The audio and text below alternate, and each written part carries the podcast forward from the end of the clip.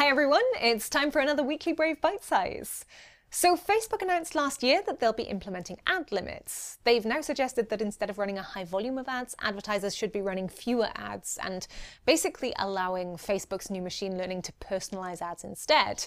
But we're certainly seeing the logic that running fewer ads is going to allow the platform to learn more and improve the effectiveness. Uh, Google My Business has continued its rollout of new attributes with options for listings to highlight health and safety measures being highlighted. So, making your customers aware of the measures in place could make all the difference when they come to make decisions on where to take their business.